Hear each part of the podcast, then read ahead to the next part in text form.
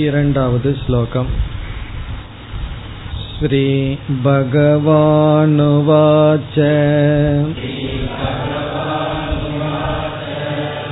त्रिविधा भवति श्रद्धा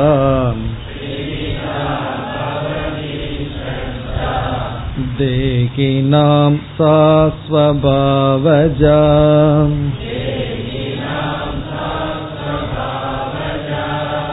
सात्विकी राजसी चैव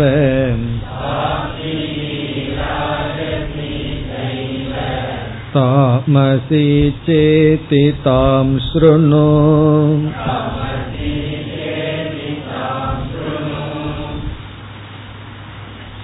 ஸ்ரத்தையை பற்றிய விசாரத்தில் இப்பொழுது இருக்கின்றோம் அர்ஜுனனுடைய கேள்வியையும் பகவானுடைய பதிலையும் பார்த்தோம். அர்ஜுனனுடைய கேள்வி ஒருவனுக்கு சாஸ்திர ஞானம் இல்லை ஆனால் அவனுக்கு சாஸ்திரத்தில் ஸ்ரத்தை நம்பிக்கை இருக்கின்றது. அப்படிப்பட்டவனுடைய நிலை என்ன? ஞானமும் இருந்து ஸ்ரத்தையும் இருந்தால் அவன் நற்கதியை அடைகின்றான். ஞானம் இருக்கின்றதோ இல்லையோ ஸ்ரத்தை இல்லை என்றால் அவன் கீழ்நிலையை அடைகின்றான்.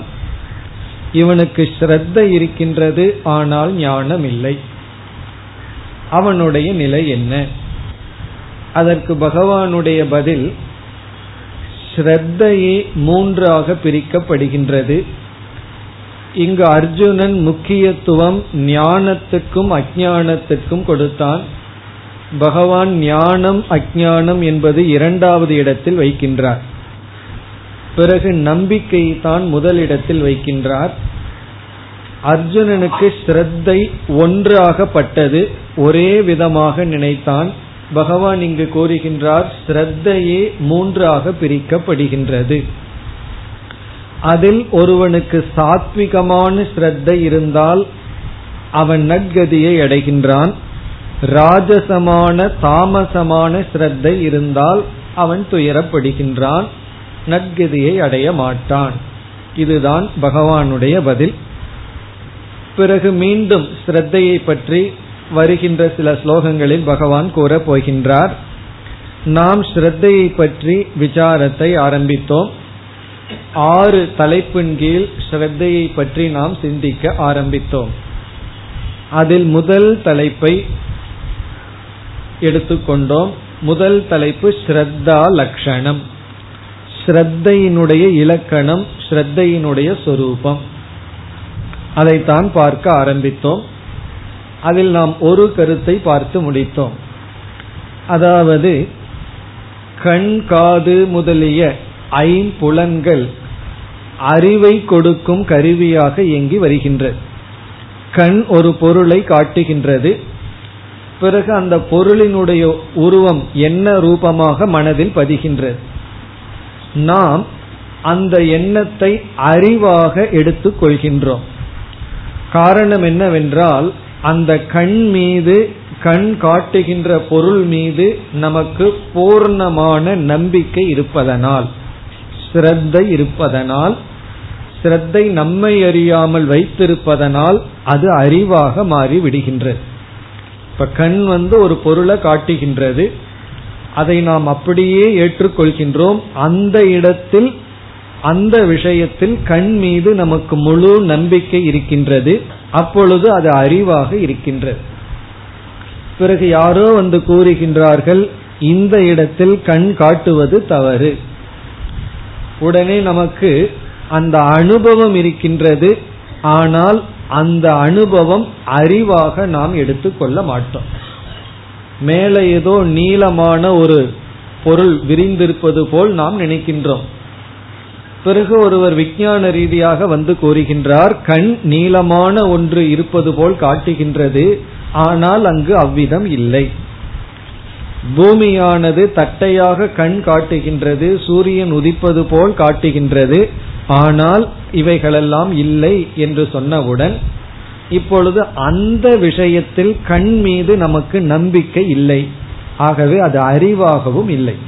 அனுபவமாக இருக்கின்றது அறிவாக இல்லை.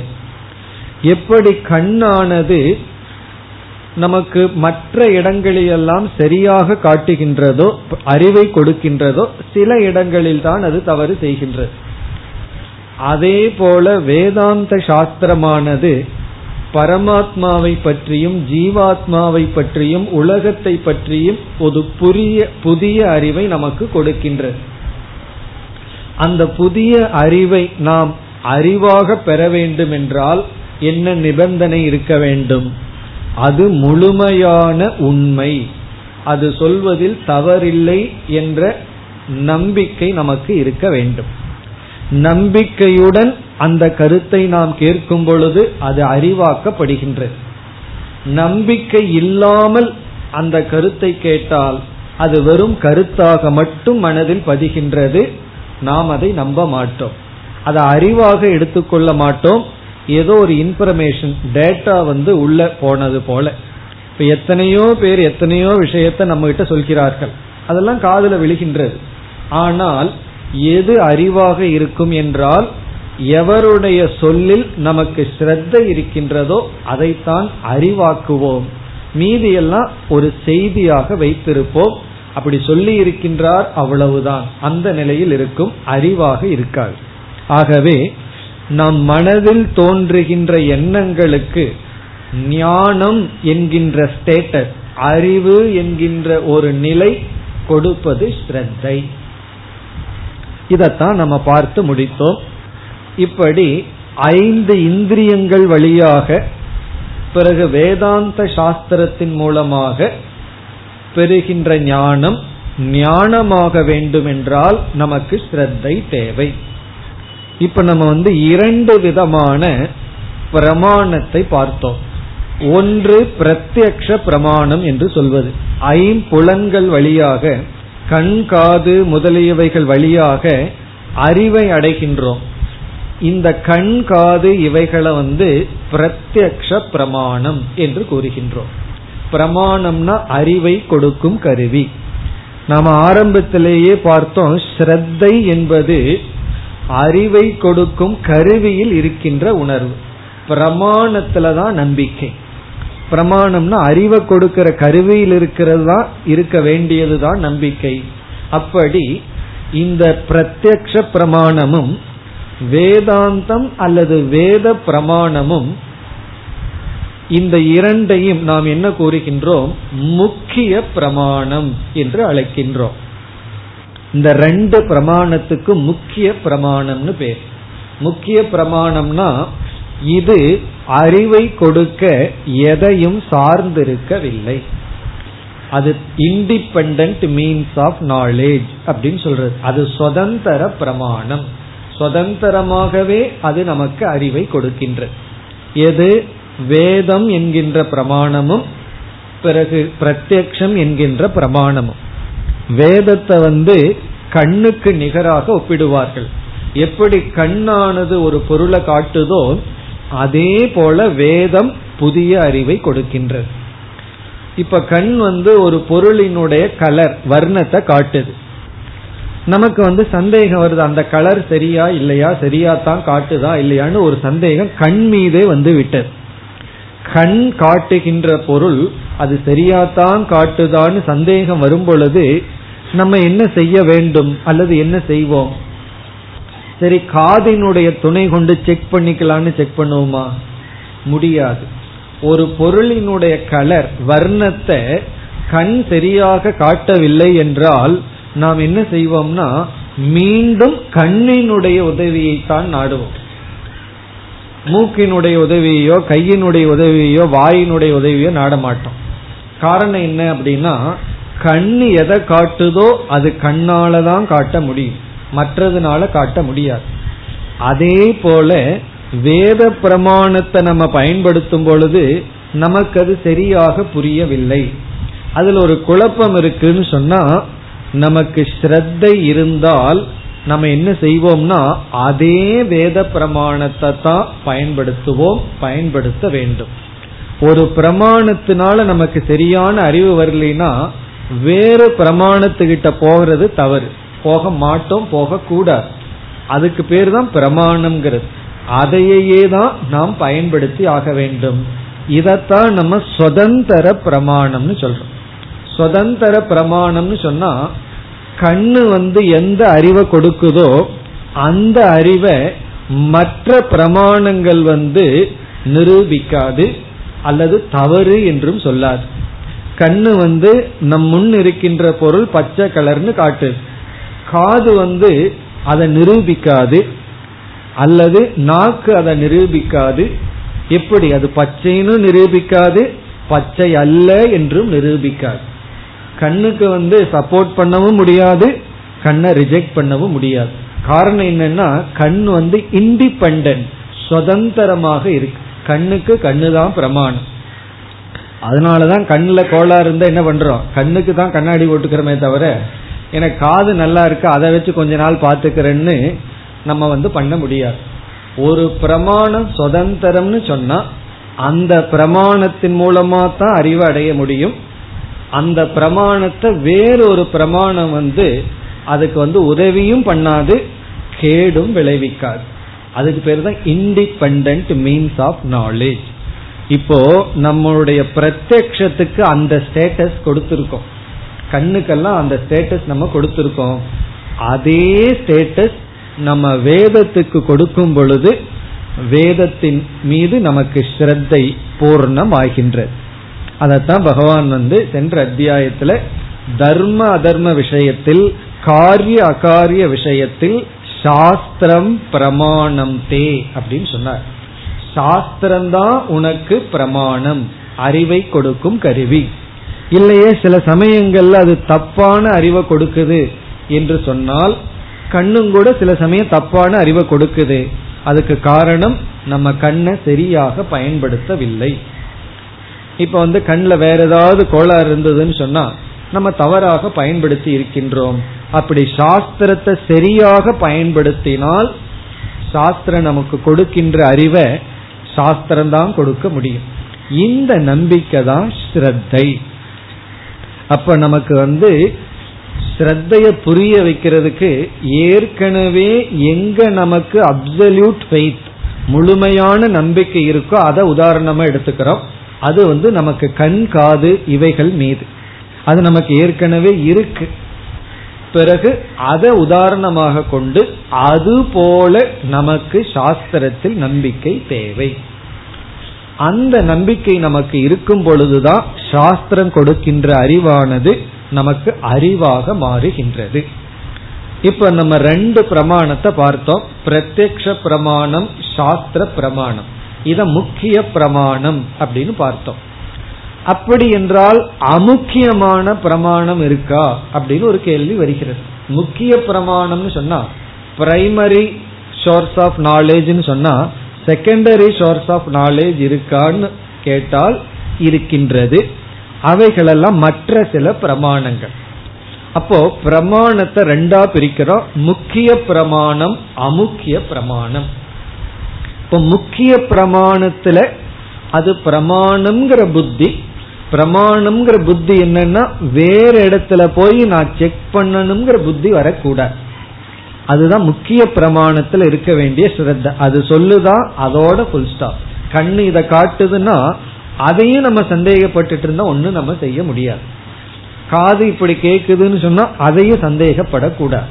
இப்ப நான் என்ன பேசிட்டு இருக்கிறேனோ அதுதான் உங்க காதல விழுகுதுங்கிறது ஸ்ரத்தை நம்பிக்கை. அதனால ஞானம் வருது. அதே போல சாஸ்திரம் வந்து இதுதான் சொல்லுதுங்கிற ஞானம் நமக்கு வேண்டும்னா அதுலயும் அப்சல்யூட்டான முழுமையான நம்பிக்கை வேண்டும். அதுல குழப்பம் இருந்ததுன்னா மீண்டும் சாஸ்திரத்தை ஆராய்ச்சி செய்ய வேண்டும். இனி செகண்டரி சோர்ஸ் ஆஃப் நாலேஜ் அல்லது அமுக்கிய பிரமாணத்திற்கு வரலாம். அமுக்கிய பிரமாணம்ங்கிறது வந்து ஒன்றை சார்ந்து இருக்கின்ற பிரமாணம். அது வந்து இண்டிபெண்ட் மீன்ஸ் ஆஃப் நாலேஜ் அல்ல. அதுக்கு சுதந்திரம் கிடையாது. இனி ஒரு பிரமாணத்தினுடைய உதவியின் துணை கொண்டு அது செயல்படும். அதுதான் இரண்டாவது விதமான பிரமாணம். அந்த இடத்துல வந்து நமக்கு வந்து வெரிஃபை பண்றதுக்கு சான்ஸ் இருக்கு. ஏன்னா அது இனி ஒரு பிரமாணத்தை சார்ந்து அந்த பிரமாணம் செயல்பட்டு இருக்கின்றது. இப்போ உதாரணமாக நம்ம வந்து ஒரு அனுமானம் ஒன்று செய்கின்றோம். இன்ஃபரன்ஸ் யூகிக்கின்றோம். இப்ப இந்த யூகித்தல்ங்கிறது ஒரு பிரமாணமாக இருக்கு. அறிவை கொடுக்கிற கருவியா இருக்கு. அந்த யூகித்தல்ங்கிற பிரமாணம் பிரத்யக்ஷ பிரமாணத்தை சார்ந்து நமக்கு இருக்கின்றது. அந்த யூகித்தல் தர்க்கம்னு சொல்லும் போது எந்த உதாரணம் உடனே நமக்கு ஞாபகம் வரும். தூரத்துல பகல் வேளையில ஒரு மலையில் புகை போய்கொண்டு இருக்கு நம்ம அங்க நெருப்ப பார்க்கல. ஏன்னா சூரிய ஒளி இருக்கு ரொம்ப தூரம் வெறும் புகை மட்டும் போய்கொண்டு இருக்கு உடனே நமக்கு அங்க நெருப்பு இருக்கின்றதுங்கிற அறிவு வருகின்றது. இந்த அறிவு எப்படி வந்தது? என்றால் இந்த அறிவு அனுமானம் இன்ஃபரன்ஸ் அல்லது யுக்தி என்ற பிரமாணத்தினால வந்தது. என்ன யுக்தி அப்படி பண்ணிட்டோம் அப்படின்னா எங்கெல்லாம் புகை இருக்கோ அங்கு நெருப்பு இருந்தாக வேண்டும் என்கின்ற ஒரு நியதி அந்த நியதியின் துணை கொண்டு அறிவை அடைஞ்சிருக்கும். இப்ப இந்த ஒரு நியதியை அடையிறதுக்கு நாம யார சார்ந்திருந்தோம்னா பிரத்யக்ஷ பிரமாணத்தை சார்ந்து இருந்திருக்கோம் ஹோமம் பண்ணும் பொழுதும் யாகசாலையிலும் அந்த காலத்துல பாக்கசாலை. பாக்கசாலைனா கிச்சன் ஏன்னா அந்த காலத்துல கிச்சன்ல வந்து புகை இருக்கும். அப்ப என்னம்னா புகையையும் நெருப்பையும் சேர்ந்தே தான் வாழ்க்கையில அனுபவிச்சிருக்கோம். வெறும் புகை மட்டும் நெருப்பு இல்லாம அனுபவிக்கவே இல்லை. இப்ப அந்த அறிவை நம்ம பெற்றுட்டு பிரத்யக்ஷ பிரமாணத்திலிருந்து ஒரு அறிவை அடைஞ்சு அந்த அறிவின் துணை கொண்டு நம்ம அனுமானம் பண்ணி இந்த அறிவை அடையிறோம். இப்ப இந்த இடத்துல இந்த அனுமானத்தை நம்ம அனுமானத்தின் மூலமா ஒரு அறிவு நமக்கு வந்திருக்கு.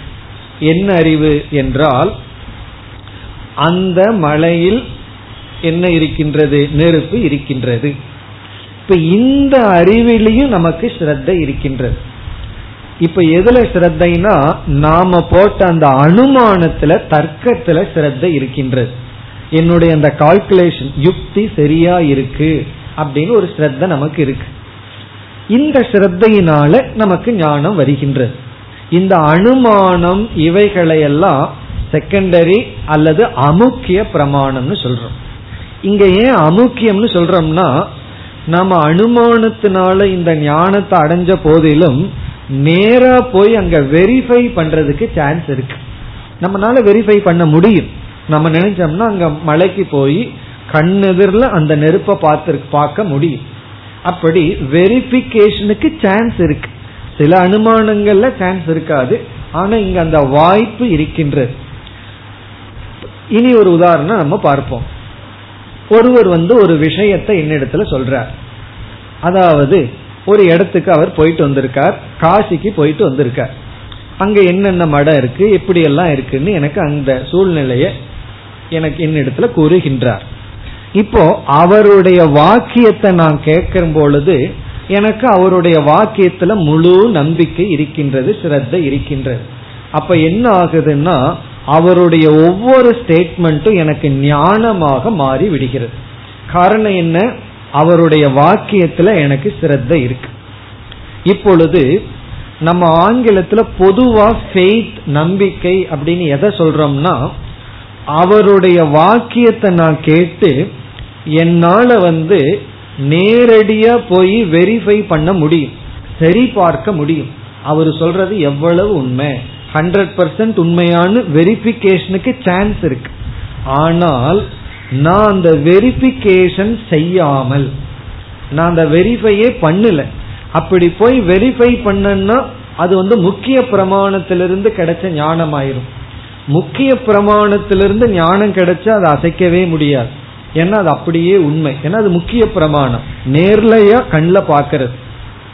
நான் அதை விட்டுட்டு அமுக்கிய பிரமாணமான அவருடைய வார்த்தையை கேட்டு அந்த வார்த்தைக்கே நான் முழுமையான நம்பிக்கை வச்சு அதையே நான் அறிவாக்கும் பொழுது அதைத்தான் உலகியல்ல நம்பிக்கை ஸ்ரத்தை என்று சொல்கிறார் நம்ம லௌகிகத்துல ஸ்ரத்தைன்னு சொல்றது நம்பிக்கைன்னு சொன்னா என்னால வெரிஃபை பண்ண முடியும் ஆனா நான் வெரிஃபை பண்ணாம நீங்க சொல்றத நம்புகின்றேன். அது அப்படியே அறிவா எடுத்து கொள்கின்றேன்.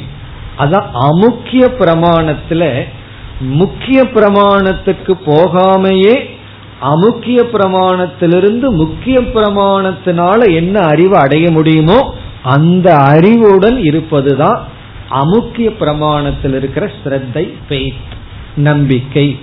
இதுதான் உலகத்துல பிரசித்தமா இருக்கு. நடைமுறையில நம்பிக்கை ஃபெய்த் அப்படின்னா இதுதான். பையன் வந்து ஸ்கூல்லயோ காலேஜ்லயோ இருந்து நைட் லேட்டா வர்றான். அப்பா கேக்குறார் எங்க போயிட்டு வந்தேன்னு சொல்லி. அவன் சொல்றான் என் ஃப்ரெண்டு கிட்ட போய் கம்பைன் ஸ்டடி பண்ணிட்டு வந்தேன்னு சொல்றான். இப்ப அவனுடைய ஸ்டேட்மெண்ட் அப்பா கேக்குறார். யாரு ஃப்ரெண்டுன்னு சொல்றார். ஏதோ ஒரு ஃப்ரெண்டு பேரை இவன் சொல்றான். இப்போ இந்த வாக்கியத்தை இவர் எப்படி எடுத்துக்கலாம்? இவர் நினைச்சா வெரிஃபை பண்ண முடியும். உடனே அந்த ஃப்ரெண்டுக்கு ஃபோன் பண்ணி கேட்கலாம். அல்லது வேற ஷோர்ஸை வச்சு வெரிஃபை பண்றதுக்கு சான்ஸ் இருக்கு. ரொம்ப புத்திசாலியா இருந்தா வெரிஃபை பண்ண முடியாது. இல்லது அங்கேயும் சொல்லி வச்சுட்டு வந்திருக்கலாம். இவருக்கு அப்பாவுக்கு வெரிஃபை பண்ற சான்ஸ் இருக்கு. ஏன்னா இது செகண்டரி சோர்ஸ் ஆஃப் நாலேஜ் அவன் உண்மையிலேயே எங்க போயிட்டு வந்தா அப்படிங்கறது தெரியாது. ஆனா அது அப்படியே நம்புகின்றார்னு வச்சுக்கோமே அதைத்தான் நம்ம நம்பிக்கை அப்படின்னு புரிஞ்சிட்டு இருக்கோம் சாதாரண வழக்குல. ஆனால் இனி ஒரு ஃபெய்த் இருக்கு. அதுதான் முக்கியமான அர்த்தம் ஸ்ரத்தாங்கிறதுக்கு. அதைத்தான் நம்ம முன்ன பார்த்தது. பிரைமரி சோர்ஸ் ஆஃப் நாலேஜ்னு சொன்னமே முக்கிய பிரமாணத்திலேயே அது பிரமாணம்ங்கிற புத்தி தான் அதுவும் ஸ்ரத்தை. இப்ப இரண்டாவதாக நம்ம சொல்றது ஸ்ரத்தை. ஸ்ரத்த வந்து ரெண்டு இடத்துல நமக்கு இருக்கு.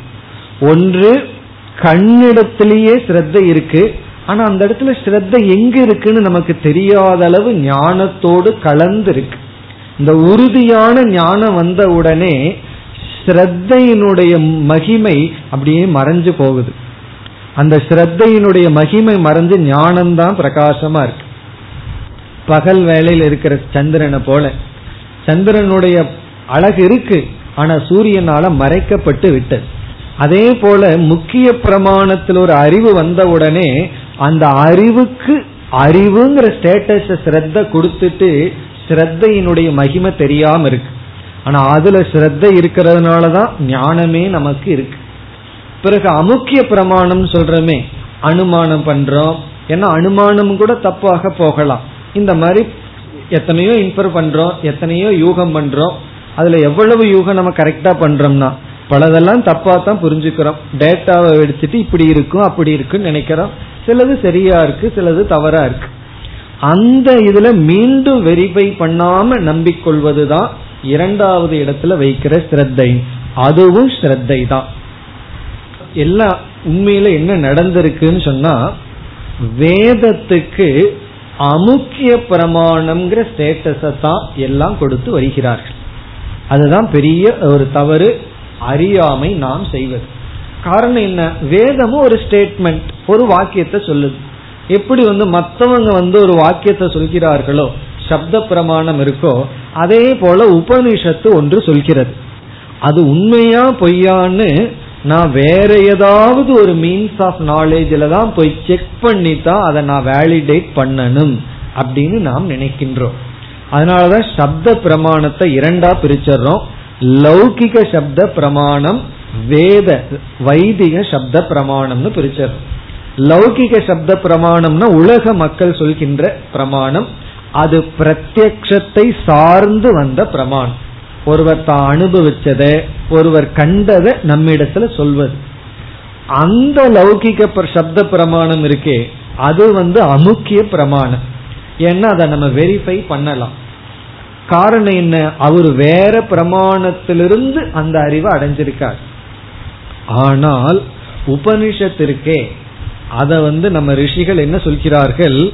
அதை வந்து நீ கண்ண போல எடுத்து கொள்ள வேண்டும். அது சொல்றத வந்து நீ வேற எங்காவது போய் வெரிஃபை பண்ண முடியாது.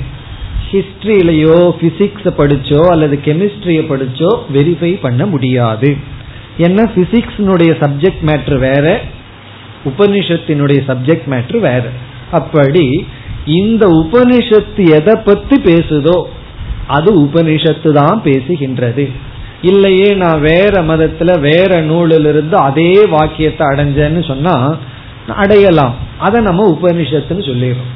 இப்ப வேற ஏதாவது ஒரு மதத்துல எங்கேயோ ஒரு இடத்துல சைபீரியாவில் ஒரு ஒரு ஒரு மதம் இருக்குன்னு வச்சுக்கோமே ஒரு காட்டுவாசிகள் இருக்கிற ஒரு இடம். அங்க ஒரு காட்டுவாசி இனி ஒரு காட்டுவாசி குரு இனி ஒரு காட்டுவாசி சிஷியனுக்கு சொல்றான் நீ தான் பிரம்மன். நீ தான் ட்ரூத் நீ தான் அப்சல்யூட்னு சொல்றான்னா அதை நம்ம உபனிஷத்துன்னு சொல்லிடுறோம் அப்படி இது உபனிஷத்துன்னு நம்ம படிக்கிற உபனிஷத்துக்குள்ள சான்ஸ்கிரிட்ல சொல்றதுன்னு இல்லை. இந்த நாலேஜ் ஜீவாத்மாவும் பரமாத்மாவும் ஒன்றுதான். நானே முழுமையான உண்மை சொரூபம்ங்கிற இந்த அறிவு இருக்கே. இந்த அறிவு வந்து வேற எங்கும் போய் நம்ம வந்து வெரிஃபை பண்ண முடியாது. இந்த வாக்கியம் முக்கிய பிரமாணத்திலிருந்து நமக்கு கிடைக்கின்றது. நாம செய்யற பெரிய தவறு என்னன்னு சொன்னா எல்லார்கிட்டையும் எத்தனையோ வார்த்தைகளை கேட்கிறோம். அந்த சப்த பிரமாணத்தை கேட்டு கேட்டு அதுல சிலது உண்மையா இருக்கு சிலது பொய்யா இருக்கு. அதனால நமக்கு என்ன நினைச்சுக்கிறோம்? நமக்கு பக்குவம் வந்துடுதுன்னா என்ன அர்த்தம்னா யாரு சொல்றதையும் கேட்டு வச்சுக்கணும் நம்பிடக்கூடாது மனசுக்குள்ள சொல்லி வச்சிருக்காரு அவ்வளவுதான். வெரிஃபை ஆகும்போது ஆய்க்கட்டும். வேற ஏதாவது விஷயத்துல அதை நம்ம சரி பண்ணிக்கலாங்கிற டெண்டன்சிலேயே இருந்து அந்த டெண்டன்சியிலிருந்து நம்ம வேதாந்தத்துக்குள்ள போகும் பொழுது இயற்கையா நம்ம என்ன நினைக்கிறோம்? உபனிஷத்து நம்ம பார்த்து அப்படி சொல்லுது. மேபி நம்ம கொஞ்சம் கன்சோல் பண்றதுக்கு சொல்லலாம். அல்லது சில பேர் நம்ம பார்த்து ஐயோ பாவம்னு சொல்றாங்கல்ல. அதே போல உபநிஷத்தை நம்ம பார்த்து சொல்லி இருக்கு இது எந்த அளவுக்கு உண்மைன்னு பின்னாடி வேற ஏதாவது அனுபவத்தின் மூலமாகவோ வேற ஏதாவது மூலமா நான் வந்து வெரிஃபை பண்ணணும். அப்படிங்கிற புத்தி இருந்தால் அது வந்து ஞானத்துக்கு தடை. அதான் அஸ்ரத்தை அப்படின்னு சொல்ற. ஸ்ரத்த இன்மை இப்ப நம்ம வந்து உபனிஷத்துக்கு எப்படிப்பட்ட பிராமான்யம் கொடுக்கணும்னு சொன்னா கண்ணை போல நமக்கு கொடுக்க வேண்டும். மீதி இருக்கிற இடத்துல எல்லாம் வெரிஃபை பண்ணாம நம்ம நம்பினோம்னா அதுவும் ஸ்ரத்த தான் எல்லாத்தையும் நம்ம வெரிஃபை பண்ணிட்டே இருக்க முடியாது. ஒரு இடத்துல நமக்கு நம்பிக்கை வச்சுதான் ஆகணும். இப்போ ஒரு சொல்றாங்கன்னா எல்லாருமே எப்பொழுதுமே பொய் சொல்வார்கள் அர்த்தம் அல்ல. நமக்கு அந்த எண்ணம் எப்போ வரும்னு சொன்னா நம்ம எல்லா நேரத்திலையும் எல்லோரிடத்திலையும் சகஜமா பொய் சொல்லிட்டே இருந்தோம்னா பிறகு மற்றவங்களும் அதைத்தான் சொல்லுவார்கள்ங்கிற எண்ணம் வந்துடும் என்ன நம்ம என்ன பண்றோமோ அதைத்தான் நாமளும் மற்றவங்க பண்ணுவாங்கன்னு நினைப்போம். நம்ம எப்பொழுதுமே பொய் பேசிட்டு இருக்கோம் ஏமாந்து பை சான்ஸ் உண்மை வாயில வந்தா உண்டு. பிறகு சுவாவமா இயற்கையா விட்டா பொய் சொல்றது மறைக்கிறது. பொய்னா முழுமையான பொய் இல்லை கொஞ்சம் மறைக்கிறது. ஏதோ பொய்யிலே எத்தனையோ விதம் இருக்கு காம்பினேஷன் இருக்கு. அதெல்லாம் நம்ம பண்ணிட்டு இருந்தோம்னா உலகமும் அதுதான் பண்ணும்னு நம்ம நினைச்சிட்டு இருப்போம் நம்ம ட்ரூத்ஃபுல்லா இருந்தோம்னு சொன்னா அந்த சத்தியமே என்ன பண்ணும் தெரியுமோ? சத்தியமான மக்களை தான் நம்ம இடத்துல கொண்டு வந்து விடும். அந்த சத்தியத்துக்கு அவ்வளவு சக்தி இருக்கு. அப்ப நம்மளும் வந்து சத்தியத்தை தான் நம்ம நம்புவோம். இப்ப அவர்கள் வந்து உண்மை உண்மையை பேசுவார்கள் உண்மையை அவர்கள் கேட்பார்கள். நாம உண்மையை கேட்கணும்னா உண்மையை பேசணும். நாம பொய் பேசணும்னா நம்மும் பொய்ய கேட்போம். அப்படின்னு என்ன நம்ம கிட்ட பேசுறவங்க எல்லாம் பொய் தான் பேசுவார்கள். நாம உண்மையை கேட்கணும்னா உண்மையை கேட்கறதுனால எவ்வளவு சந்தோஷம்? அது நமக்கு தெரியும். ஏன்னா பல பேர் என்ன சொல்லுவார்கள் தெரியுமா? நீ என்ன பண்ணாலும் நான் பொறுத்துக்குவேன். பொய் சொன்னா மட்டும் எனக்கு கோவம் வந்துடும் சொல்லுவார்கள். ஆனா இவர் பேசுறது பொய் தான். ஆனா இவர்கிட்ட யாரும் பொய் பேசக்கூடாது. அப்படி இந்த பொய் நம்மிடத்துல யாராவது பேசுனா நம்ம ரொம்ப தரம் குறைவாக அவர்கள் நினைப்பது போல் நமக்கு ஒரு உணர்வு ஏற்படுது. We feel we are rejected நம்ம கிட்ட யாராவது பொய் சொன்னோம்னா நம்ம ரிஜெக்ட் பண்ற மாதிரி இருக்கு. உண்மைதான் அது. நம்ம அவர்களை பொய் சொல்லும் பொழுதே என்ன அர்த்தம்னா ஸ்ரத்தை அவரிடத்தில் நமக்கு இல்லை நம்பிக்கை இல்லை. நம்பிக்கை இல்லைங்கிறது ரிஜெக்ஷன் வேண்டான்னு அவர்களை ஒதுக்கியதற்கு சமம். இப்ப நம்ம உண்மையை வாங்கணும்னா நம்ம உண்மையை சொல்லணும். அப்போ அப்படி லௌகிகமான வார்த்தையிலும் நமக்கு ஸ்ரத்த இருப்பதான் நம்பிக்கை ஃபெய்த் அப்படின்னு சொல்லிட்டு வர்றோம். அதைத்தான் நம்ம நம்பிக்கைன்னு சாதாரணமா புரிஞ்சு வச்சிருக்கோம். ஆனா இங்க நுணுக்கமா நம்ம இந்த இடத்துல புரிந்து கொள்ள வேண்டியது அதுல மட்டும் வைக்கிறது ஸ்ரத்தை அல்ல முக்கிய பிரமாணத்துல வைக்கிறதும் ஸ்ரத்தை. அது மட்டுமல்ல எந்த ஒரு எண்ணம் அறிவாக நமக்குள் இருக்கின்றதோ அந்த அறிவுக்குள் ஸ்ரத்தை பிரிக்க முடியாமல் கலந்திருக்கின்றது. அதனால ஸ்ரத்த இல்லாமல் யாராலும் வாழ முடியாது. அப்ப ஸ்ரத்த இல்லாம ஒருத்தன் வாழ்றேன்னு சொன்னா அவனுக்கு அறிவு இருக்கவே கூடாது. ஒரு அறிவு இருக்கக்கூடாது. எனக்கு ஒரு அறிவு இருக்குன்னு சொன்னா ஒரு ஸ்ரத்த இருக்கின்றது. எனக்கு பத்து அறிவு இருக்குன்னா அந்த இடத்துல பத்து எண்ணத்திலும் ஸ்ரத்தை கலந்திருக்கின்றது. இதுதான் ஸ்ரத்தையினுடைய இலக்கணம் ஸ்ரத்தையினுடைய லட்சணம். இப்ப ஸ்ரத்தைன்னு சொன்னா ஸ்ரத்தை என்பது அறிவை கொடுக்கும் கருவியில் இருக்கின்ற நம்பிக்கை. அறிவை கொடுக்கும் கருவியை நம்ம ரெண்டா பிரிச்சிடுறோம். ஒன்று முக்கிய கருவி இனி ஒன்று அமுக்கியமான கருவி. முக்கிய கருவி என்று சொன்னால் அந்த கருவியை தவிர அந்த அறிவை கொடுக்கிறதுக்கு வேற கருவி கிடையாது. ஒரு சப்தம் காட்டுறதுக்கு காதை தவிர வேற கருவி கிடையாது. வாசனையை பற்றி அறிவை காட்டுறதுக்கு மூக்கை தவிர வேற கருவி கிடையாது. என் இன்னைக்கு சளி பிடிச்சிருக்கு. நான் வந்து வாய் வழியா என்ன வாசனை வருதுன்னு பார்க்கன்னா முடியாது. வாய் வழியா சுவைக்கத்தான் முடியுமே தவிர வாசனைய வந்து மூக்கு வழியாத்தான் தான் நம்ம நுகர்ந்தாக வேண்டும். சரியா காட்டலினா மீண்டும் மூக்கத்தான் நம்ம பயன்படுத்தி ஆக வேண்டும். அப்படி வேதாந்த என்ன ஒரு அறிவை நமக்கு கொடுக்குதோ அந்த அறிவை வேற பக்கம் போய் வெரிஃபை பண்ண முடியாது. அதே சமயத்துல டிஸ்மிஸ் பண்ணவும் முடியாது. இந்த வெரிஃபை பண்ண முடியாதுங்கும் பொழுதே டிஸ்மிஸ் பண்ணவும் முடியாது. நீக்கவும் முடியாது. அதை ஆட் பண்ணவும் சப்போர்ட் பண்ணவும் முடியாது. அப்படி வேதாந்த பிரமாணம் ஒரு அறிவை நமக்கு கொடுக்கின்றது. அதே போல வேத பிரமாணம் தர்மத்தை பற்றிய அறிவை நமக்கு கொடுக்கின்றது. அந்த அறிவில் நமக்கு முழு நம்பிக்கை தேவை. அந்த நம்பிக்கை இருந்துடுதுன்னா வெரிஃபை பண்றதுக்கு நம்ம போக மாட்டோம். இப்ப நம்ம மகன் வந்து நம்ம கிட்ட ஒரு வார்த்தையை சொல்றான். முழுமையா நம்பிட்டோம்னா நம்ம எதுக்கு போய் வெரிஃபை பண்ணிட்டு இருப்போம்? நம்ம வெரிஃபை பண்ண மாட்டோம். நம்ம வெரிஃபை பண்றோம். வேற இடத்துல செக் பண்றோம்னு சொன்னாவே அங்க ஸ்ரத்த இல்லைன்னு அர்த்தமாகும். ஒரு கால் அவன் உண்மையை சொல்லி இருந்து நாம போய் வெரிஃபை பண்றது அவனுக்கு தெரிஞ்சிடுதுன்னு வச்சுக்கோமே. அது மாதிரி அவன் மனதுக்கு கொடுக்கற பெரிய டேமேஜ் ஒன்றும் கிடையாது. காரணம் என்னன்னா நம்ம நம்பி நாம நம்புவோம்னு சொல்லி அவன் உண்மையை சொல்லியிருக்கான். அந்த உண்மையை சொல்லி நாம நம்பாம அதை தவறா சந்தேகப்பட்டது அவனுக்கு தெரிந்தால் சில சமயம் நமக்கு உண்மையா பொய்யான்னு தெரியாததுனால சந்தேகப்பட வேண்டியது வரலாம். ஆனா ரொம்ப கவனமா அவனுக்கு தெரியாம வெரிஃபை பண்ணணும். பிள்ளைய விட அப்பா வந்து புத்திசாலியா இருக்கணும். அப்படி இருந்தா அப்படி வெரிஃபை பண்ணணும். அப்படி வெரிஃபை பண்றது அந்த அந்த குழந்தைக்கு தெரிந்து விட்டால் அந்த குழந்தை வந்து அதுக்கப்புறம் பேசுறதெல்லாம் அசத்தியம்தான். காரணம் என்ன? நிரூபிச்சு காட்டும் எப்படி என் மேல உங்களுக்கு நம்பிக்கை இல்லை. நம்பிக்கையா இருந்தும் பிரயோஜனம் இல்லை. சரி நான் நீங்க நினைக்கிறபடியே இருந்துடுறேனே. அதுதானே பிள்ளை கழகு அப்பா என்ன நினைக்கிறாரோ அதுபடி தானே பிள்ளை இருக்கணும்னு சொல்லி அப்படி நினைத்து விடுவார்கள். அதனால இந்த விஷயத்துல பெரியவர்கள் கவனமாக இருக்க. அதே போல குருவும் சிஷ்யர்களுடைய விஷயத்துல. சிஷ்யர்களை வந்து அனாவசியமா சந்தேகப்படக்கூடாது. அப்படி பெரிய ஸ்டாண்ட்ல இருக்கிறவர்கள் கீழ் இருக்கிறவங்கள மிக மிக கவனமாக நடக்க வேண்டும். இந்த நம்பிக்கைங்கிற விஷயத்தில். இதனால பல நஷ்டம் வந்தாலும் பரவாயில்ல. நாலு பொய்ய நம்ம நம்பினாலும் பரவாயில்ல. ஒரு உண்மையை ரிஜெக்ட் பண்றத காட்டில. ஒரு உண்மையை பொய்ன்னு நம்புறதுக்கு பதுவா நூறு பொய்ய நம்ம உண்மைன்னு நம்பி அதனால வர்ற இழப்பு இழப்பு குறைவு தான் அப்படி அந்த நம்பிக்கையே நமக்கு எதை கொடுக்கும் அப்படின்னு சொன்னா அவர்களிடத்தில் ஒரு தவறு இருந்தா மாற்றத்தை கொடுக்கும்.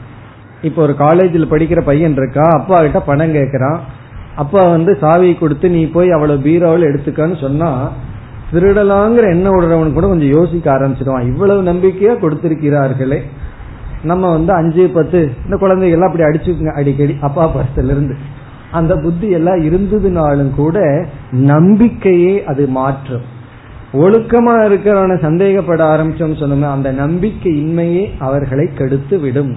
இதுல வந்து ரொம்ப கவனமா நம்ம ஹேண்டில் பண்ண வேண்டியது இருக்கு. நம்பிக்கைங்கிறது ஒரு அச்சாணியாக இருந்து வருகின்றது. இந்த ஒருத்தரை நம்பல அப்படிங்கும் பொழுது அதுதான் அவருக்கு கொடுக்கற பெரிய பனிஷ்மெண்ட் ஒருத்தரை நம்ம நம்புறோம் பொழுது அதுதான் அவருக்கு கொடுக்கற பெரிய கிரேட் ஒருத்தரை ஹையஸ்ட் பொசிஷன்ல வைக்கணும்னா அவரை நம்ம நம்புகின்றோம். ஒருவரை லோவஸ்ட் பொசிஷன்ல வைக்கணும்னா அவருடைய வார்த்தையை நம்புவதில்லை. இதெல்லாம் தான் நம்ம லௌகிகத்துல புரிஞ்சிருக்கிற நம்பிக்கை விசுவாசம் சிரத்தை இதையும் நம்ம கொஞ்சம் அறிவு பூர்வமாக இந்த யுக்தி எல்லாம் சரியா இருக்கணும். சரியா இருந்து நம்ம அதை நம்ம கையாள வேண்டியது இருக்கு. ஆனா முக்கியமான ஸ்ரத்தைன்னு சொன்னா அறிவுக்குள் இருப்பது முக்கிய பிரமாணத்தில் இருப்பது அமுக்கியமான பிரமாணத்தில் இருப்பதும் ஸ்ரத்தை தான் லௌகிக வாழ்க்கையில நம்ம கடைபிடித்து கொண்டிருப்பது நம்பிக்கை தான் ஸ்ரத்த தான். இப்ப இதுதான் ஸ்ரத்தையினுடைய லட்சணம். இனி ஸ்ரத்தையை பற்றி இரண்டாவது கருத்துக்கு வருவோம். இரண்டாவது கருத்து வந்து ஸ்ரத்தா பேதக. ஸ்ரத்தையில் உள்ள வேற்றுமை. பேதம்னா டிஃபரன்ஸ் டிவிஷன் இப்ப ஸ்ரத்தையே நாம வந்து பிரிக்கின்றோம். எப்படி பிரிக்கின்றோம்னா இங்க ஏற்கனவே இந்த ரெண்டாவது ஸ்லோகத்திலேயே பகவான் சொல்லியிருக்கார். சாத்விகி ராஜசி தாமசி. சாத்விகமான ஸ்ரத்தை ராஜசமான ஸ்ரத்தை தாமசமான ஸ்ரத்தை என்று நம்பிக்கையை மூன்றாக பிரிக்கின்றோம். சாத்விகமான நம்பிக்கை ராஜசமான நம்பிக்கை தாமசமான நம்பிக்கை. அதென்ன மூணு நம்பிக்கை? அப்படின்னு சொன்னா நமக்கு அந்த சில ஆச்சரியமா இருக்கு. சில பேர் சில பேர்த்துக்கிட்ட இருக்கிற நம்பிக்கையை பார்க்கும்போது ரொம்ப ஆச்சரியமா இருக்கும் அவர்கள் வந்து அவர்களை ஏமாற்றி கொண்டே இருப்பார்கள். ஆனா வந்து இவருக்கு பூர்ண நம்பிக்கை அவங்க மேலதான் இருந்துட்டு இருக்கும் காரணம் என்ன அப்படின்னா அதான் ராஜசம் தாமசம். ராஜசமான தாமசமான ஸ்ரத்தை என்ன அப்படின்னு சொன்னா நம்புவதற்கு எந்த விதத்துல யோக்கியதாவே இருக்காது அவங்க என்ன சொன்னாலும் நம்பி விடுவார்கள். சில பேர் என்ன கதை சொன்னாலும் கதை விட்டாலும் அதை நம்புறதுக்கு ஆள் இருக்கு. அதனாலதான் இந்த உலகத்துல நம்ம என்ன பேசினாலும் கேட்கறதுக்கு ஆள் இருக்கு. காரணம் என்ன தெரியுமோ? ராஜசமான தாமசமான சிரத்தையுடைய ஆட்கள் இருக்கின்ற வரை சாத்விகமான சிரத்தை அப்படிங்கிறது வந்து அந்த ஸ்ரத்தை சத்துவ குணத்திலிருந்து உருவான ஸ்ரத்தை. ராஜசமான தாமசமான ஸ்ரத்தைங்கிறது ரஜோ குணத்திலிருந்தும் தமோ குணத்திலிருந்தும் உற்பத்தியான ஸ்ரத்தை. அப்ப இந்த சாத்விகமான ஸ்ரத்தைனா சத்துவமான மனதிலிருந்து உருவான ஸ்ரத்தை. ராஜசம் தாமசம்னா அந்தந்த குணத்திலிருந்து உருவான ஸ்ரத்தை. இப்ப தமோ குணத்தில் இருக்கும் பொழுது ஒருவன் மோகவசப்பட்டு இருப்பான் மோகவசப்பட்டு இருப்பான்னு சொன்னா ஒரு பொருளுக்கு எவ்வளவு வேல்யூ கொடுக்கணுமோ அதுக்கு அதிகமா கொடுப்பான். அதான் மோகம்ங்கிறது மயக்கம்ங்கிறது. அங்க இல்லாதத பார்த்துட்டு இருப்பான். இருக்கிற மாதிரி தெரியுறது அனித்தியமா இருக்கிறத நித்தியமாக பார்த்து கொண்டு இருப்பான். மயக்க வசத்தில் இருப்பான். கண்டதே காட்சியாக இருப்பான். அதே போல ரஜோகுணத்தில் இருப்பவனுக்கு அந்த செயல் வேகத்தில் அவனுக்கு அறிவு சரியா வேலை செய்யாது. அப்ப அவர்களுடைய ஸ்ரத்தையெல்லாம் மிக மிக கீழான நிலையில் இருக்கும். அவர்களுக்கு அந்த இடத்துல கொஞ்சம் யோசிச்சு பார்த்தோம்னா அந்த இடத்துல நம்பிக்கை வைக்கிறதுக்கான யோக்கியதையே அவர் இருக்கார். பிறகு முக்கிய பிரமாணம் அமுக்கிய பிரமாணம்ங்கிற வித்தியாசம் எல்லாம் இல்லாம அவர்கள் வந்து வைக்கின்ற ஸ்ரத்தையும் பூர்ணமா இருக்காது. ஸ்ரத்தை இருக்கிற மாதிரி இருக்கும். ஒரு நேரம் ஸ்ரத்தை இருக்கும். இனி ஒரு நேரம் ஸ்ரத்தை இருக்காது. அப்படி எல்லாம் அதுல பிளக்சுவேஷன் இருக்கும். ஒரு ஸ்டெடினஸ் எல்லாம் இருக்காது. சாத்விகமான ஸ்ரத்தைனா ஒரு அறிவிலிருந்து மன தெளிவிலிருந்து வருகின்ற ஸ்ரத்தை.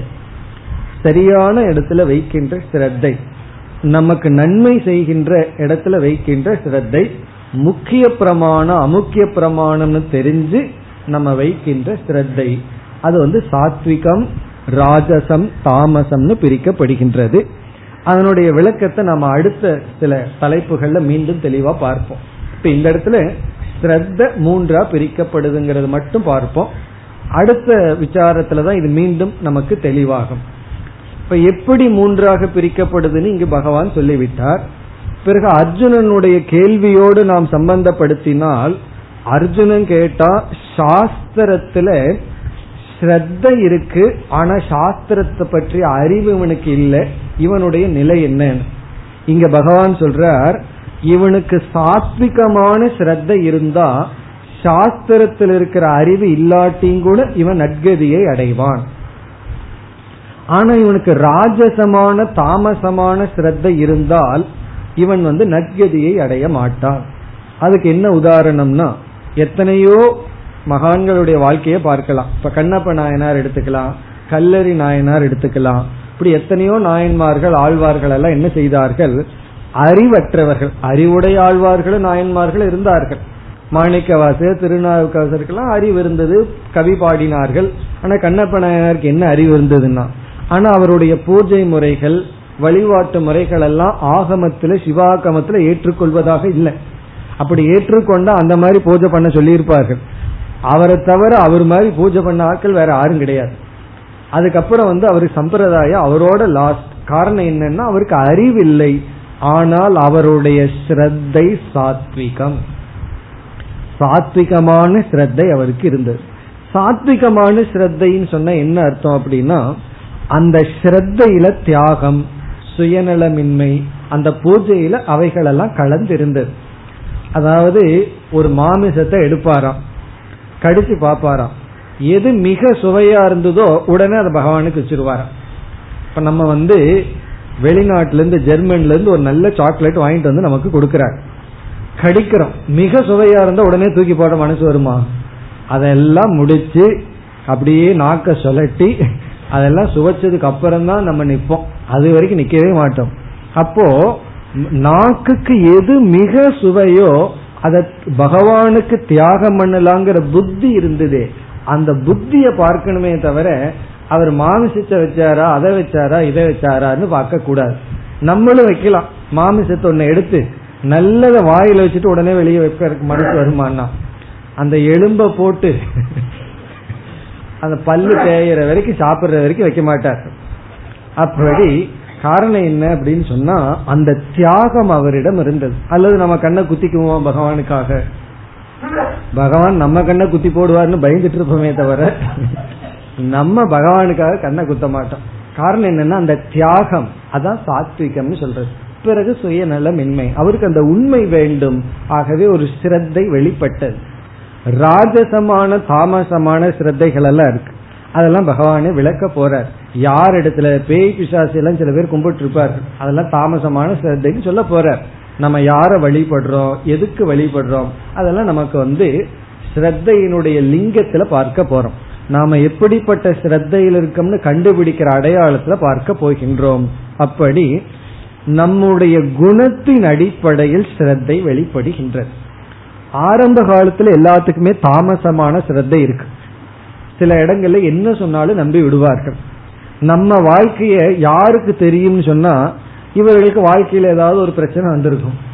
உடனே நம்ம வாழ்க்கையில அடுத்த பெரிய முடிவு எடுக்கணும். என்ன பண்ணுவாரு தெரியுமோ? கிளிகிட்ட போய் கேட்டுட்டு இருப்பாரு கைய நீட்டிட்டு. கிளிக்கு தான் தெரியும் நம்ம வாழ்க்கையில என்ன பிசினஸ் பண்ணணும். இது என்னன்னா இது ஒரு ஸ்ரத்த தான். யார நம்புறதுன்னா யாராவது ஒரு ஃப்ரெண்டு வந்து அறிவுபூர்வமா ஒரு அட்வைஸ் பண்ணிருப்பார் இந்த நேரத்துல மார்க்கெட் எல்லாம் இப்படி இருக்கு இந்த பிசினஸ் பண்ணுன்னு அதுல நம்பிக்கை வராது.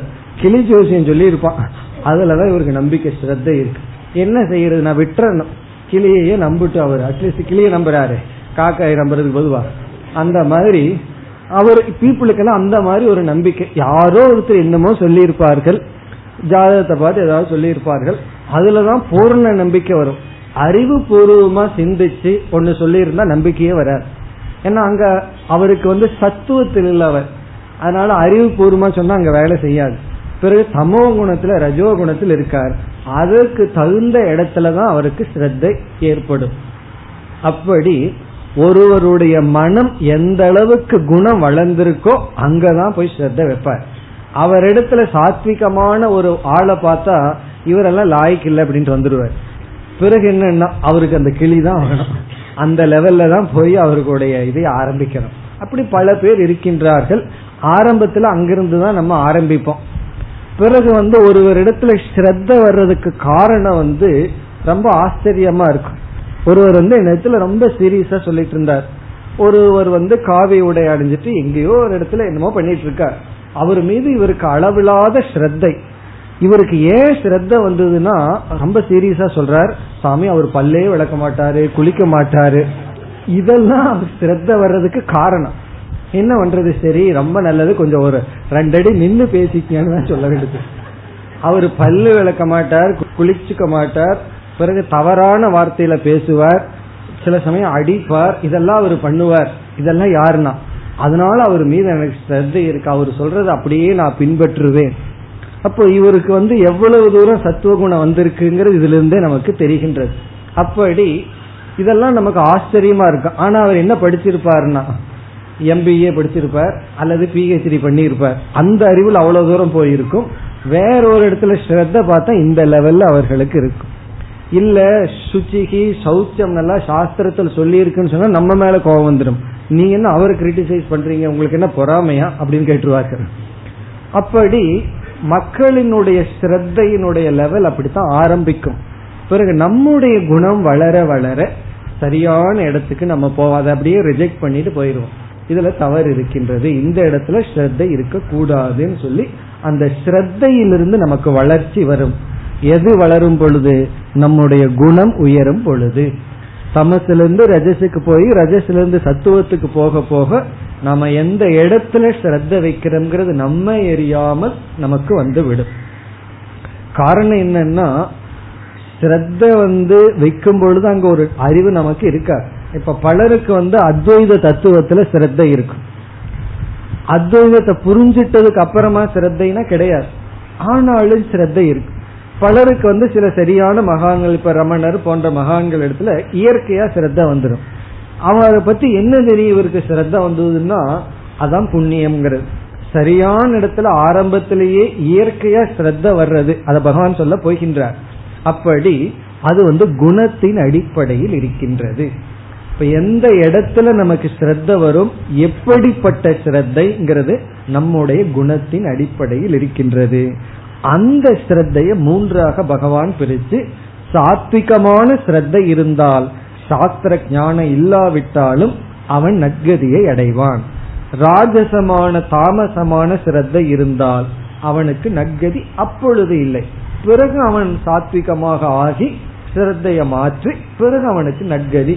டைம் கேப் தான். ஆனா இப்பொழுது கிடையாது. ஏன்னா அவர்களுடைய நிலை அப்படி இருக்கின்றது என்று ஸ்ரத்தை மூன்றாக பிரிக்கப்படுகின்றது. மேலும் இதனுடைய விளக்கம் அடுத்த தலைப்புல நமக்கு தெளிவாகும். இப்ப நம்ம இரண்டாவது ஸ்லோகத்தை பார்த்து முடித்துள்ளோம். திரிவிதா பவதி ஸ்ரத்தா. ஸ்ரத்தையானது மூன்றாக இருக்கின்றது. தேகினாம். தேகினாம்னா எல்லா ஜீவர்களுக்கும். எல்லா ஜீவர்களிடத்திலும் ஸ்ரத்தா இருக்கின்ற ஸ்ரத்தை திரிவிதா மூன்றாக மூன்று நிலையில் இருக்கின்றது. தேகினாம்னா எல்லா ஜீவராசிகளுக்கும் குறிப்பா இந்த இடத்துல மனிதர்களை பத்தி பகவான் பேசுகின்றார். எல்லா மனிதர்களிடத்திலும் இருக்கின்ற ஸ்ரத்தா தேகினாம் ஸ்ரத்தா திரிவிதா பவதி. தேகி மனிதர்களிடத்தில் இருக்கின்ற ஸ்ரத்தை மூன்றாக இருக்கின்றது. இனி அடுத்த சொல்லல இந்த சிரத்தையினுடைய உற்பத்தி ஸ்தானத்தை சொல்கின்றார். அதை நம்ம அடுத்த ஸ்லோகத்துல தான் விளக்கமா பார்க்க போகின்றோம். சா ஸ்வபாவஜா. சா ஸ்ரத்தா. அந்த ஸ்ரத்தை ஒருவருடைய சுவாவத்திலிருந்து வருகின்றது. இந்த ஸ்வபாவஜா ஸ்வபாவத்திலிருந்து வருகின்றதுங்கிறதனுடைய விளக்கம் அடுத்த ஸ்லோகத்தினுடைய முதல் வரி. அங்க நம்ம பார்ப்போம். இங்க ஒருவருடைய இயற்கையிலிருந்து வருகின்றது. இனி இரண்டாவது வரியை பார்த்தோம்னா அந்த மூன்று விதத்தை விளக்குகின்றார். சாத்விகி ராஜசி தாமசி ச ஏவ இதி. சாத்விகமான ஸ்ரத்தை ராஜசமான ஸ்ரத்தை தாமசமான ஸ்ரத்தை. தாம் ஸ்ருணு. மீண்டும் விளக்கத்தை கேள். தாம்னா அந்த ஸ்ரத்தையை பற்றி ஸ்ருணு. சுருணு அப்படின்னா அர்ஜுனனை பார்த்து கேள்னு சொல்றார். அப்ப இத்தனை நேரம் அர்ஜுனன் என்ன பண்ணிட்டு இருந்தான்னு கேட்கக்கூடாது. கேட்டுட்டு தான் இருந்தான். கேள்வி ஏன் சொல்றோம்னா சில சமயம் இப்படி சொல்லுவோம். ஒருத்தர்கிட்ட பேசிட்டே இருப்போம். அப்படியே ஒரு வேடிக்கை பார்க்க ஆரம்பிச்சிருவேன் உடனே எனக்கு கொஞ்சம் நான் சொல்றதை கேளுன்னு சொல்லுவோம். அதே போல அர்ஜுனனுக்கு கொஞ்சம் கவனம் சிதற அடையலாம் அல்லது முக்கியமான விஷயத்த சொல்லும் போது நான் சொல்ற கேளுன்னு சொல்லுவோம். அந்த கவனத்தை நம்ம இடத்துல அட்டென்ஷனை எடுக்கிறதுக்கு. அதனால பகவான் வந்து கேட்டுட்டு இருக்கிறவன் அர்ஜுனனை பார்த்து கேளுன்னு சொல்றது கொஞ்சம் கவனமாக கேள். எனது முக்கியமான இடம். இங்க நீ ஸ்லிப் ஆன மேல வரமாட்டேன் இங்க ஸ்லிப் ஆகல போல் வாழ்த்து தான் அப்படியே தாண்டி குதிச்சிருவேன் அதனால ரொம்ப கேர்ஃபுல்லா இரு. சிரத்தைங்கிறது ரொம்ப முக்கியமான இடம். இத வந்து நீ கவனமாக கேள். நான் மீண்டும் இதை கொஞ்சம் விளக்குகின்றேன் அப்படின்னு சொல்லி ஆறாவது ஸ்லோகம் வரைக்கும் சிரத்தையை பற்றியே பேசுகின்றார். இனி நாம் மூன்றாவது ஸ்லோகத்திற்கு செல்லலாம் सत्त्वानुरूपा सर्वस्य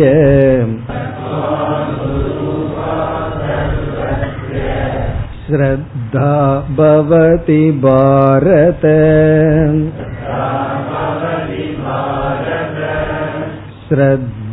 श्रद्धामयोऽयं पुरुषः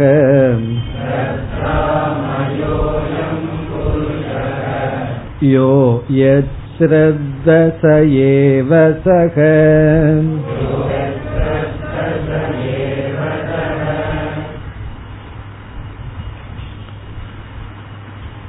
ஸ்ரத்தா என்ற தலைப்பில் நாம் ஆறு கருத்துக்களை பார்க்கின்றோம் சொன்னோம் அதுல இரண்டு கருத்துக்களை பார்த்துட்டோம் ஒன்று ஸ்ரத்தா லட்சணம் இரண்டு ஸ்ரத்தா பேதம் ஸ்ரத்தா பேதத்தை சுருக்கமானது சாத்விகம் ராஜசம் தாமசம்.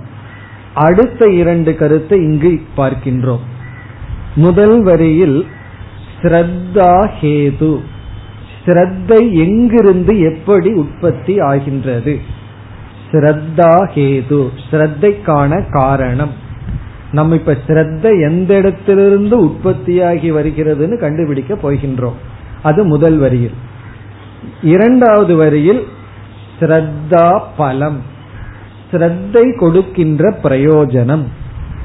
ஸ்ரத்தை நம்மை எங்கு கொண்டு விடும்? அல்டிமேட்டா ஸ்ரத்த நம்ம எந்த இடத்துல நம்ம எடுத்து செல்லும்?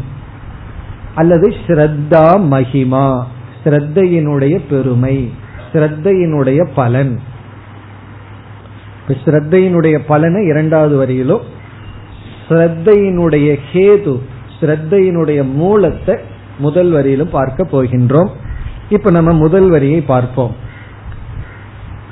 சத்வானுரூபா சர்வசிய ஸ்ரத்தா பவதி பாரத. பாரதன்னு அர்ஜுனனை அழைக்கின்றார்கே அர்ஜுனா சர்வசிய சர்வசியன எல்லா மனிதர்களுக்கும் ஸ்ரத்தா.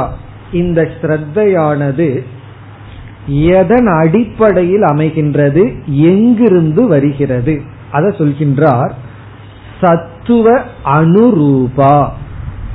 இங்கு சத்துவம் அப்படின்னு சொன்னா நம்முடைய மனம். சத்துவம்னா நம்முடைய மனம்.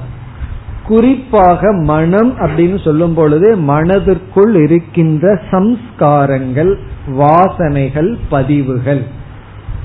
மனதுக்குள்ள சித்தம்னு ஒரு பகுதி இருக்கு. அந்த சித்தம் தான் சத்துவம்ங்கிற வார்த்தையில குறிக்கும். சித்தம்ங்கிறது நம்முடைய மெமரி மெமரி எல்லாம் வச்சுக்கிற ஸ்டாக் வச்சுக்கிற இடம்.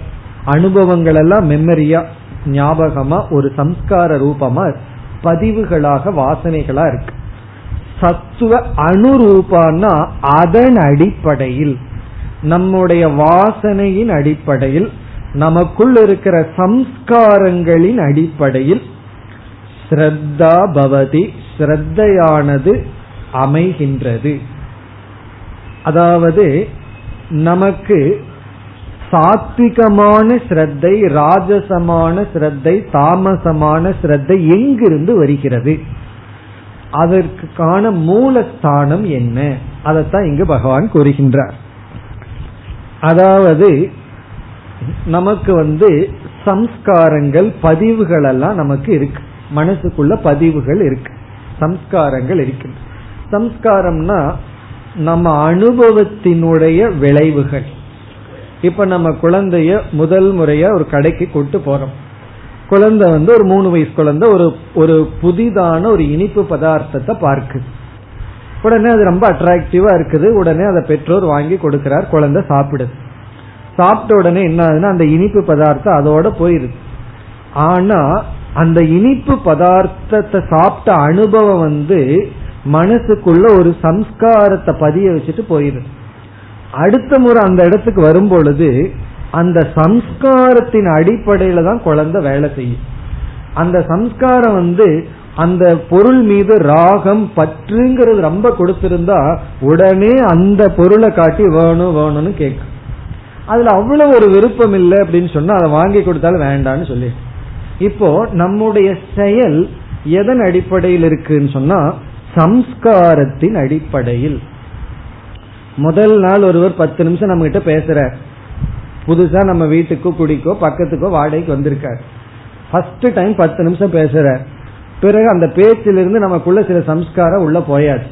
அடுத்த முறை பார்க்கும் பொழுது நம்முடைய ஆக்ஷன் எப்படி இருக்கு தெரியுமோ? அந்த பத்து நிமிஷ சம்ஸ்காரத்தின் அடிப்படையில தான் நம்ம மூமெண்டே இருக்கும். பத்து நிமிஷம் பேசுனது சில பேர் பார்த்தா பத்து அடி தள்ளி போகலான் இருக்கும். இல்ல பக்கத்துல போய் பேசலான் இருக்கும். ஆனா ஃபர்ஸ்ட் டைம் பிராரப்த கர்ம சூழ்நிலையை கொண்டு வரும் பொழுது நேச்சுரலா பேசுவோம். சில பேர் ஒரே வார்த்தையில எடை போட்டுவார்கள். ஒரு வார்த்தை வாயத்துறது பேசினா அவர் யாருன்னு புரிஞ்சு போயிடும். அப்படி நம்முடைய சம்ஸ்காரத்தின் அடிப்படையிலேயே செயல்கள் வந்து கொண்டு இருக்கு. இந்த சம்ஸ்காரம் எப்படி வந்ததுன்னா அனுபவத்திலிருந்து வருகின்றது கர்மத்திலிருந்து வருகின்றது. ஒருவர் வந்து பிறந்ததுலேருந்து வீட்டில் வீட்டுல லாக் பண்ணியே வச்சிருந்தோம்னா என்ன சம்ஸ்காரம் வரும்? உலகத்துக்குள்ள வந்தாருன்னா அப்படியே நிப்பார். ஒன்றும் பண்ண முடியாது. அப்போ சம்ஸ்காரம் கர்ம ஜென்யம் கர்மம்னா ஆக்டிவிட்டிஸ் ஆக்டிவிட்டிஸ்னா ரிலேஷன்ஷிப் மற்றவங்களோட பழகும் பொழுது செயல்படும் பொழுதுதான் சம்ஸ்காரங்கள் எல்லாம் உற்பத்தி ஆகின்றது பதிகின்றது. பிறகு என்ன ஆகுதுன்னா அந்த சம்ஸ்காரத்தினுடைய அடிப்படையில் புதிய ஆக்ஷன் உருவாகுது. மீண்டும் நாலு வார்த்தை எக்ஸ்ட்ரா பேசுறோம். ஏற்கனவே ஒரு வார்த்தை அவர்கிட்ட பேசியிருக்கோம். மனசுக்குள்ள அவர் பேசிட்டார். சும்மா இருப்போமா? உடனே மீண்டும் நாலு வார்த்தை எக்ஸ்ட்ரா பேசுறோம். அப்போ சம்ஸ்காரம் செயலை தூண்டுகின்றது. செயல் சம்ஸ்காரத்தை கொடுக்கின்றது. இப்படியே வளர்ந்து கொண்டு போகுது. இப்படி நமக்கு சம்ஸ்காரத்தை வளர்த்திக்கிறோம். சம்ஸ்காரத்தினால சம்ஸ்காரம் வளர்க்கின்றது சம்ஸ்காரத்தினால செயல் செயலினால சம்ஸ்காரம்னு வந்துட்டு இருக்கு ஆனா இப்ப வந்து ஒரு குழந்தைகளை பார்த்தோம்னு சொன்னா இந்த குழந்தைகளை கவனிக்கும் பொழுது ஒவ்வொரு குழந்தையும் எந்த சம்ஸ்காரமும் இல்லாமையே ஒவ்வொரு டைரக்ஷன்ல போகுது. ஒரு வீட்டுக்கு போயிருந்தேன். ஒரு குழந்தை வந்து ஒரு மணி நேரத்துல மூணு வயசு பையன் ஒரு மணி நேரத்துல ஆறு ட்ரெஸ்ஸை மாத்திட்டான். அவனுக்கு அதுல ட்ரெஸ்ல இன்ட்ரெஸ்ட் இனி ஒரு குழந்தை மெக்கானிக் மைண்ட் அது எதையோ பிடிச்சு நோண்டிட்டு இருக்க. ஒரு பொம்மையை கிடைச்சதுன்னா உடனே பிரிச்சு பாத்துறது இனி ஒரு குழந்தை வந்து அதை உடைச்சு பாக்குறதுல ஆசை. இனி ஒரு பொம்மை அதை பேசாம வச்சுட்டு பாக்குது ஏன் இப்படி வேற்றுமை இருக்கு? என்ன அனுபவம் அந்த குழந்தைக்கு கிடைச்சதுன்னு பார்த்தா ஒவ்வொரு குழந்தைகளும் பேசாம அதனுடைய இயற்கையிலேயே போயிட்டு இருக்கு சில குழந்தைங்க புஸ்தகத்தை எடுத்துட்டு விளையாடிட்டு இருக்கோம். சில குழந்தைகளுக்கு வேற பொருள்ல விளையாட்டு. அப்ப என்ன தெரியுதுன்னா நம்ம ஏற்கனவே ஒரு பேக்கேஜ் சம்ஸ்காரத்தோட வந்திருக்கோம். எம்டியா நம்ம வரல. அப்போ ஒரு சம்ஸ்கார பேக்கேஜோட வந்து பிறகு நம்முடைய இதை ஆரம்பிக்கின்றோம். இப்ப பகவான் அதை பத்தி தான் பேசுகின்றார். நம்ம ஏற்கனவே ஒரு வாசனைங்கிற செட்டோட வந்திருக்கோம். அதிலிருந்து தான் சாத்விகம் ராஜசம் தாமசம்ங்கிற சிரத்தை உருவாகின்றது என்று அந்த கருத்தை கூறுகின்றார். அடுத்த வகுப்பில் தொடர்வோம் ॐ पूर्नमिधम्पूर्णापूर्णामुदच्छते पूर्णस्य पूर्णमादाय पूर्णमेवावशिष्यते ॐ शान्ति शान्ति शान्तिः